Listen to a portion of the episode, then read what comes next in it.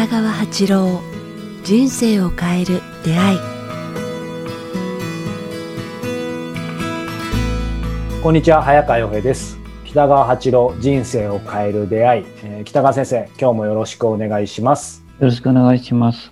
さあ、えー、6月1日ということでもういつの間にか6月に入ってしまいましたが、えー、忘れないうちに、えー、今日ですね、えー、6月1日、熊本小国楽神会開催されます。もう配信日とね、今日まさにビンゴなんで。そうですね。はい。これ聞いてる方が皆さんどのタイミングで聞いてるか わかりませんが、せっかくなんでね、あの、当日でも、えっ、ー、と、参加 OK ですし、えー、ちょうど、ね、ズームでも参加できますので、一応お伝えしておきたいと思います。今日6月1日火曜日、えー、18時半から、えー、20時、えー、会場は先生、楽譜ですね。楽譜ですね。はい。はい、えっ、ー、と、思っています。まあ、先生、一言だけ。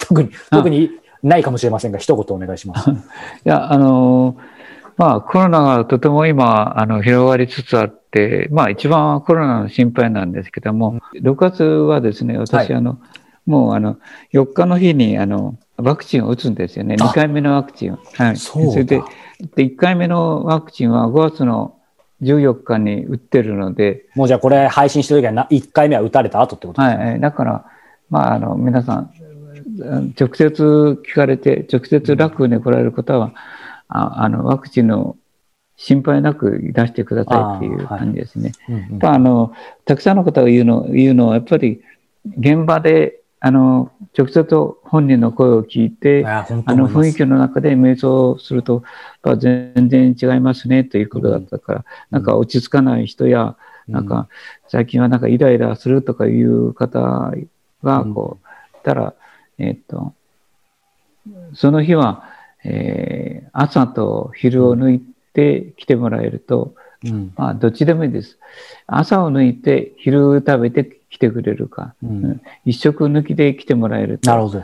あいいと思いますけども。うんうんはいまあ、なので、はい、本日、えー、これね、うん、えー、聞いてる方間に合うといいですが、よかったら6時半から、えー、開催です。えー、オンラインでも、えー、参加できるようなので、えー、詳しくは北川先生のホームページ、えー、チェックしてみていただけたらと思います。さあ、ということで、えー、人生を変える出会い、えー、今日第230回、えー、この番組はポッドキャストと YouTube でお届けしています。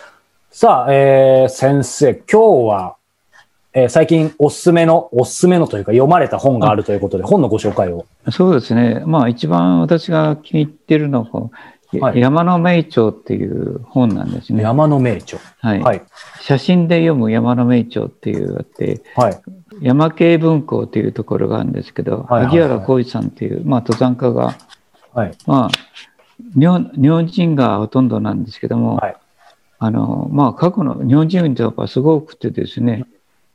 この本ですね。そうですね。なんか、すごく内容がいいので、うん、えー、この本を読んで、こう、次々に次の本を読みたいという。えー、面白いですね。こう、写真で読見る山じゃなくて、写真でその山の本を読むってことですね。そうですね。こうこういう、あはははあの、逆に先生の方。はいはいはいはい。えー、まあ、こういうあの山写真がいっぱい入ってるんです、あ、なんか先生のカレンダーみたいじゃないですか？いや、なんかすごいんですね。あの、うん、で、それをの登った人たちが結構亡くなってるんですよね。えー、で、もう明治の終わりぐらいから日本人はこう山に登り始めたって言いますかね。はいうんそれまではこう山登らなかったんですけども。あ、そうなんです。意外と浅いんですね。その登山の歴史、日本においては。まあ、いやいや、浅くないですよ。あの世界が、世界もそれぐらいだから。あ、そ、そんなもんなんですね。エベレストの登り始めたのも、1920、30年ぐらいだから。意外とこの100年以内なんですね。100年以内ですよ。で、エベレスト登ったのもつい1950何年だから、ついこの間ですよね。もっと前かと思ったんですけど。で、あの酸素吸入器とかあんなのをや取り始めて、初めてこう、あの、そうか、確かに。ある程度そういう科学的なこととか、そういうものがきちんとしないとやっぱり難しいんですね。いやいや、それがまたあの面白いんですよ。流れが変わってくるというかね。流れ。あの、うん。最初はその大集団で、あの、部隊を組んでこう山をあの攻略するっていうのがあったんだけど、はい、そうすると山が、あの、なんて言いますかね、あの、汚れるんですよ。いろんな食べ物とか、から酸素マスクとかみんな置いてくるから、はい、ものすごい量のあのヒマラヤには今ゴミがあ言いますよね。山積みしてると言いますかね。うんうん、であのでだんだんだんだんそうじゃなくてこうあのロッククライミングが今流行り始めましたよね。はい。であのね、オリンピックにもロッククライマーの今回にも山登りのあのあ入ってますよね山登り。入ってますよね。あれ、はいはい、あんなふうにしてあのこれがスポーツとして取り入れられ始めたんですけども、うん、まあ、この8000メートル級の山になるとやっぱそうはいかないというかね、はいはいはい、でたくさんの人が亡くなるんですけどもまあ世界中でたくさんの人があってやっぱ一番今あのその中で生き残ってる人が100歳ぐらいの人がえー、すごい。いるんですけども、まあ、そんな人たちの本がですね、出てて、うん、これはやっぱ感動するんですよね、こう命かけても。うん、例えば、うん、9人ぐらいで登って、8人が死んで、自分だけ生き延びて、自分の両手と両足の、なんていうか、全部が、の指がですね、はい、あの、凍傷で亡くなってしまってる人たちもいるんですね。それでもまた義足を作ったり、うん、義足の指をつけたりして山登りをしたり、うん、山であのヒマラヤまで行ったりとかいうこう、うん、する続けるっていうかね、うん、そのでなぜそうするのかその魅力まあ一人一人違うんですけどね、はい、なんかその辺のなんか面白さっていうか悟りといいますかね、うん、なんかすごいなと思うんですね。言葉がとってもいいんですね。皆さんが。大島良吉さんっていう方がいらっしゃるんですけどね。はい、えー、大島良吉さん、はい。明治時代の方なんですけども、やっぱ若い時からずっと日本のアルプスとか、スキー登山とかずっとやってる、やってた方なんですけどね。はい。まあ、まあ、すごい苦労して、なんか、装備も悪くて、うん、あの、沢を登ったり、雪の中を歩いたり、はい、北海道や、あの、穂高とか連山を登る、登った方なんですけども、ええ、積雪、ね、すごい道のないところを歩いて、で、自分で道をこうね、日本の登山のあれを切り開い切り開いた方なんですけどね、うん、その方がこう、こう言ってるんですね。こう。道のありがたみを知ってるものは、道のないところを歩いたものだけだっていう。なるほど。で、深い。あのすごいですね。道のありがたみを知ってるものは、道のないところを歩いたものだけだって言って、うん、まあこの人がこう切り開いて切り開いて、うん、あと人の後はついてたら楽だっていうか、で、うん、まあそのこの言葉がこう、私もそうなんですね、こう避難されたり置かれていくだとか、なんか、ああの、ね、ずっとドビンもできて収入、収入、聖聖なる人を目指すなら収入なんか、あの、あの、なんかない方がいいのじゃないかっていうかね、お金を目指したらいけないのじゃないか。でも、まあ、人間として生きる場合、私のこういう活動の中には、早川さんもそうなんですけども、まあ、世の中にきれい、良きこと拾い読むという人も、必ず活動費っていうのが必要なので。ゼロは無理ですね。うん。でそういう意味では、無収入では生きていけないって言いますかね、何経済社会だから。でも多くの人たちはお金を稼ごうとすると、なんか北尾先生の伝わしくないし、お金のことはこう、聞きたくないみたいなことを言われると、うん、その聖者として見られるって、聖者もすごい結構みんなお金の心配してるんですけども、必要ですよね、そういう意味でこう、道のないところを歩いてきて、道のありがたみを知ってるのは僕たちで、それをみんなにこう言ってるって言いますかね。だから、あ本当道のないところ歩いてきたけど、みんな分かってもらってないんだなっていう感じがすごくして、まあ、で、まあ、そういうふうにしてこう、その本からもう一つ、 Beyond the Risk っていう言葉がね、本に Beyond Risk。はいはいはい。 Beyond Risk っていう、はい、これは世界の最高峰を、もう、もう本当に有名な登山家たちにインタビューをした。えー、面白そう。うん、あの、世界のメスナーとか、カシンとか、ヒラリー卿、はい、えー、エドモンド・ヒラリーっていうのは、はい、エベレストに最初に登った方なんですけどね、はい、そういう人たちにずっと、とにかく、エベレストとか、それから K2 とか、8000メートル級の山を全部登った人。本当だ。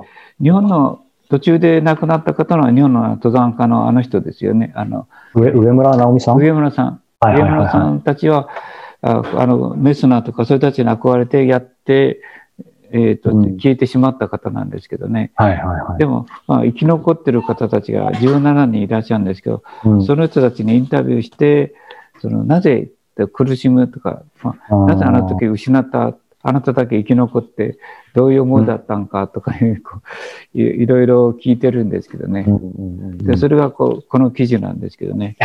でもその人たちが登った山のこう、うん、その、なんていうか、こんなとこを登るんだって、一人で登ってる人もいるんですよ。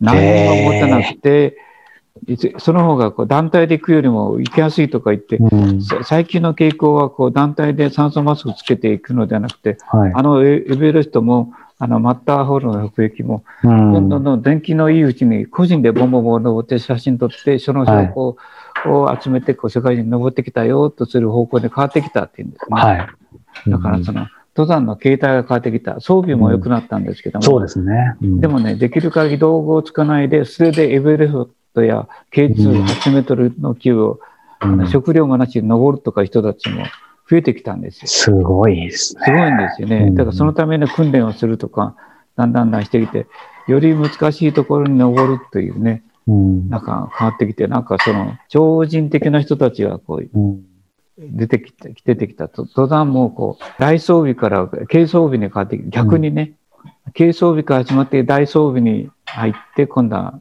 軽装備に戻って、戻ってきてるっていうかね、なんか、その人たちが、なんか、悟りの世界に行くんですよね。だから、まあ、面白いなって思ってるのがこれです。皆さんね、おすすめっていうかね。先生、ご自身はどうですか？こう、登山とか、まあ、山に囲まれたところには結構長く住まわれてそうですけど、ご自身は登山とかは、その、まあ、クライミングとまでいかなくても、ハイキングみたいなとかど、どんなですか？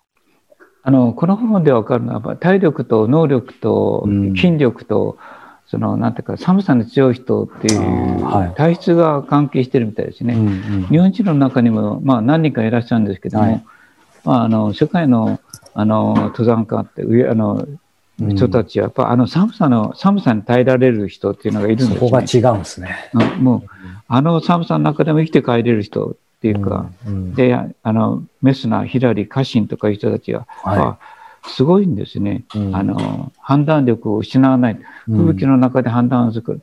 失わない。で、あと、8人の歌全員死んだけど自分だけが生き延びたとか、もう張ってでもずっと山からお降りてくるとかね、うん途中でこう、なんか、せ諦めないとかいうこうはい能力、心の能力とうん体力的なものがないと、うんちょっとこう、できないなっていう感じがしますね。特に寒さに強いうんのは私には無理ですね。春の山とか、あの、普通の登山はできるけど、山岳登山は難しいなってうんいう。うん 確かに。まあ、愛なあの山登りは大好きです。はい。でもあれですよね、さっきのそのね、えー道なき道というかそういうところを、まあ歩いた人の言葉に先生がね、あんまある意味共感を覚えたりとかってありますけど、これ当然登山をね、あの、する方じゃなくてもというか、十分に楽し、まあ、楽しめるというか、感じるものが多い2冊なんですかね、やっぱり先生。うん。あで、やっぱり山登ったら神秘的な景色とか、あの、なんかせ清涼な空気とか、見渡す、はるか向こうまで見渡せる不思議なこう透明感とかいうのを体験すると、やっぱり、なんか、心が洗われるんでしょうね。そうねこうなんか神がかり的になるんじゃないですかね、みんながみんな。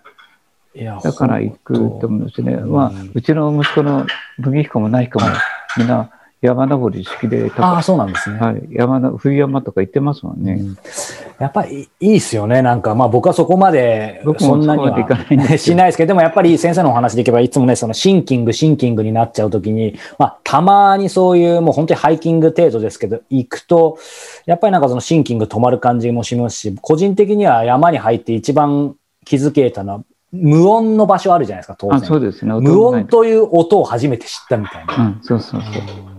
その辺がいいなと思う。音のない世界ってのはありますね。そうなんですよね。うんえー今回、ビヨンドリスクと、先生ごめんなさい、もう一冊、えっ、と、山の名著でしたっけ？そうですね。えっ、と、写真で見るあ写真写真で読むって書いてありますけども、山の名著っていう、はいまあ、男性が好きかもしれませんね。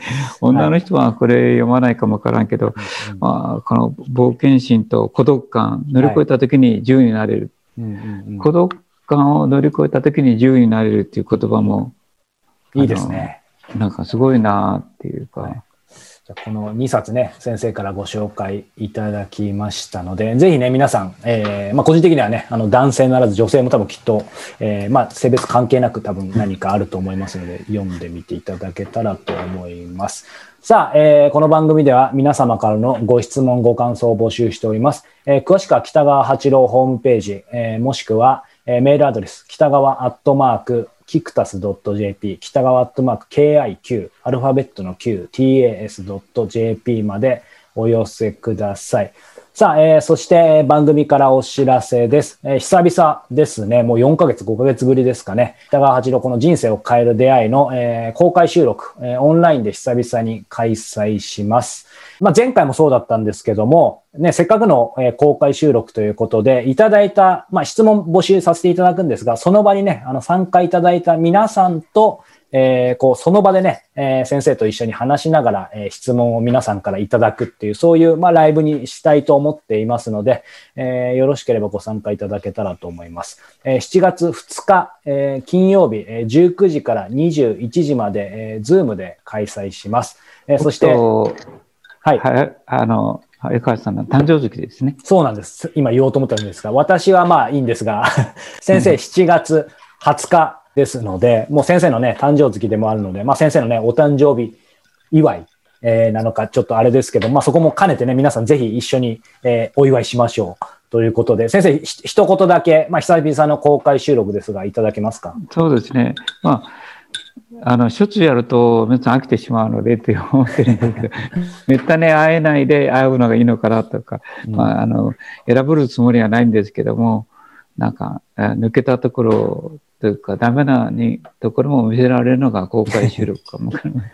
はい、で、ちょうど、あの、綾川君と私が同じ月に、光栄君は26日やったっけ ?24 です。4日でしたね。はい、私が20日で、はい、私が77になるんですね。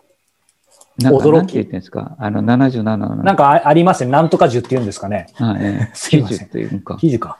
はい。すごいですね。全然見えないですね。いやいや、もう、最近はやっぱ、あの、見えてきましたやっぱり。マジな、記事ですね。うん。じゃ記事のお祝いを皆さんで。記事を含ま含めた公開収録。ああ、いいですね。はい。はい、記事を迎え、迎える北川先生にね。の公開収録ということで。はい、はい、ぜひ、えー、こちら詳しくはですね、えー、えー、ポッドキャスト、YouTube ともに概要欄、えー、書いてあります URL と、えー、そして北川先生サイトにも掲載されてると思いますので、7月2日ぜひご参加いただけたらと思います。さあ、そして、えー、その2日の、また、ちょっと先ですね。7月11日、えー、福岡で先生お話会、えー、福岡市 NPO ボランティア交流センターアスミンで、えー、開催されますので、えー、こちらも、えー、よろしければご参加いただけたらと思います。先生、これは経営者の方向けっていうわけでもないんですか？あ違いました。一般の一般の方向けですね。はい。あの誰でも、主婦の方が多いですね。ああ、そうなんですね。じゃあ、まあ本当に、はい、どなたでもぜひ、えー、お近くの初心の方でもいいです。はい。はいご参加いただけたらと思います。こちらも詳しくはホームページにあると思いますので、チェックしてみてください。ということで、えー、今週もお聞きいただいてありがとうございました。えー、北勝の人生を変える出会い。えー、これご覧になっている YouTube で方は、え、チャンネル登録、えー、ポッドキャストで聞いている方は、え、登録ボタンを、え、押していただけると、え、更新がわかりやすいと思います。えー、ぜひチェックしてみてください。ということで、北川先生、今週もありがとうございました。ありがとうございました。